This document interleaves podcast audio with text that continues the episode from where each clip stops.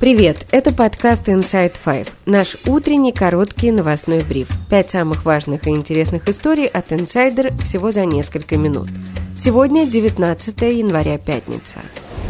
Скандал в Z-мире. История первая. Бывшие вагнеровцы против полиции ДНР из-за наркотиков. Это не сценарий боевика, а реальная история, которая разворачивается прямо сейчас в Луганской области. Группа бывших боевиков ЧВК Вагнера, которая перешла в парашютно-десантный полк ВДВ России, сформировала отдельную штурмовую роту и продолжила воевать против Украины на территории Луганской области, заметила среди своих бойцов употребление наркотиков.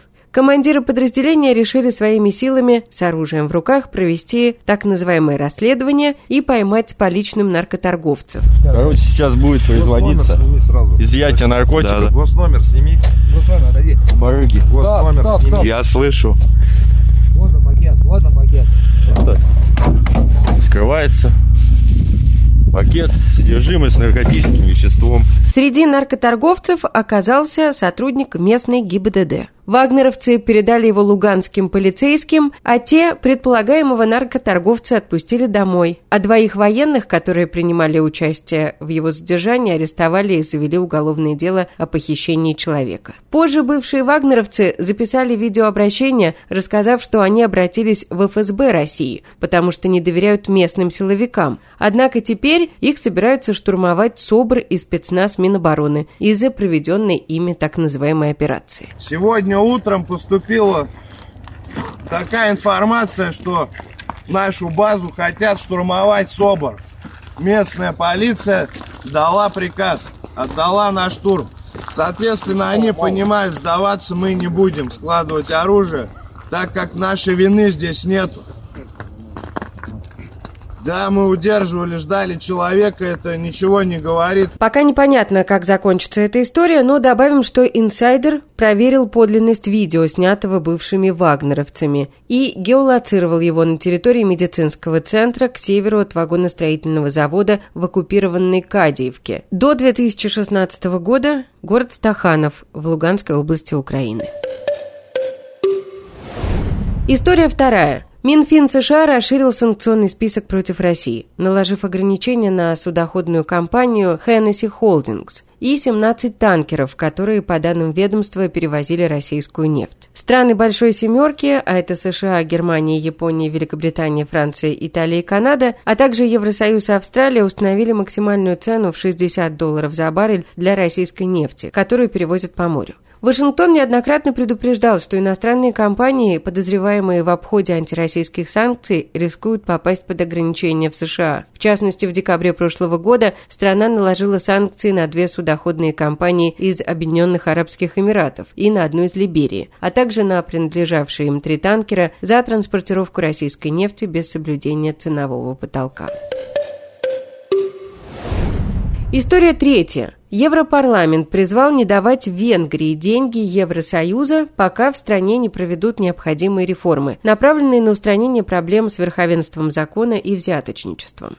Депутаты Европарламента также призывают провести проверку решения Еврокомиссии, которая к концу 2023 года разморозила для Венгрии более 10 миллиардов евро субсидий. Подобные призывы возникли в Европарламенте на фоне действий премьера Венгрии Виктора Орбана, который, как говорится в резолюции, преднамеренно и постоянно подрывает ценности Евросоюза. Венгерского премьера Орбана регулярно обвиняют в злоупотреблении властью, коррупции, подрыве демократии и тесных связях с Кремлем, которые которые не прервались и с началом войны в Украине. 15 декабря Венгрия в очередной раз заблокировала пакет экономической помощи Украине в размере 50 миллиардов евро. Согласие на выделение средств дали 26 стран Евросоюза, то есть все, кроме Венгрии.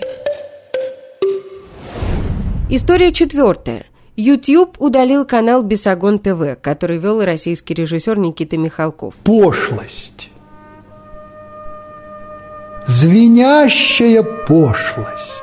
При попытке пройти по адресу, по которому раньше располагался канал, появляется сообщение, что страницы не существует. Если открыть один из старых выпусков Бесогон ТВ по прямой ссылке, то сообщается, что видео недоступно, поскольку аккаунт YouTube, связанный с этим видео, был удален. Судя по сайту Бесогон ТВ, последний выпуск вышел 22 декабря. В этом выпуске Михалков рассуждает об экстремизме ЛГБТ-движения, сериале «Слово пацана», а также о том, почему на ведущих литературных конкурсах страны патриотические книги отсеиваются как неприличные.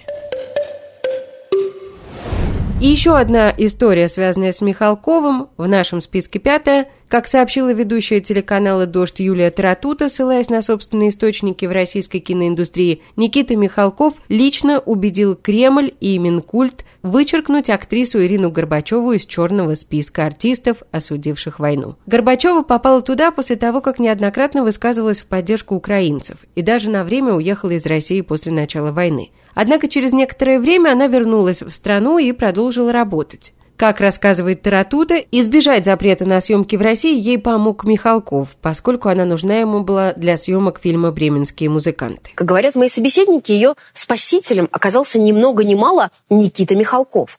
Он лично провел переговоры с Кремлем и Минкультом о том, чтобы снять блокировку с Горбачевой, потому что она нужна была ему на съемках фильма «Бременские музыканты», громкая премьера которого прошла в конце прошлого года. В январе 24 года, в дни премьеры бременских музыкантов, Горбачева дала интервью со основательницей прокремлевского телеграм-канала «Мэш» Мадонни Мур. Актриса сказала, что является частью системы и частью своего государства. Я часть своего государства и часть своей страны, я часть там любого процесса, который происходит в моей стране. И я выбираю здесь быть и здесь жить. И это, конечно же, ну, по мне ударило, потому что ну, 95% моих друзей э, от меня отвернулись. В соцсетях после этого интервью Ирину Горбачеву сравнили с Чечериной и Ромой Зверем, а также вспомнили ее интервью Юрию Дудю и Ирине Шихман, в которых она поддерживала Украину и осуждала российскую пропаганду. Ирина Горбачева родилась и до 9 лет жила в Мариуполе. Затем она переехала с семьей в Россию.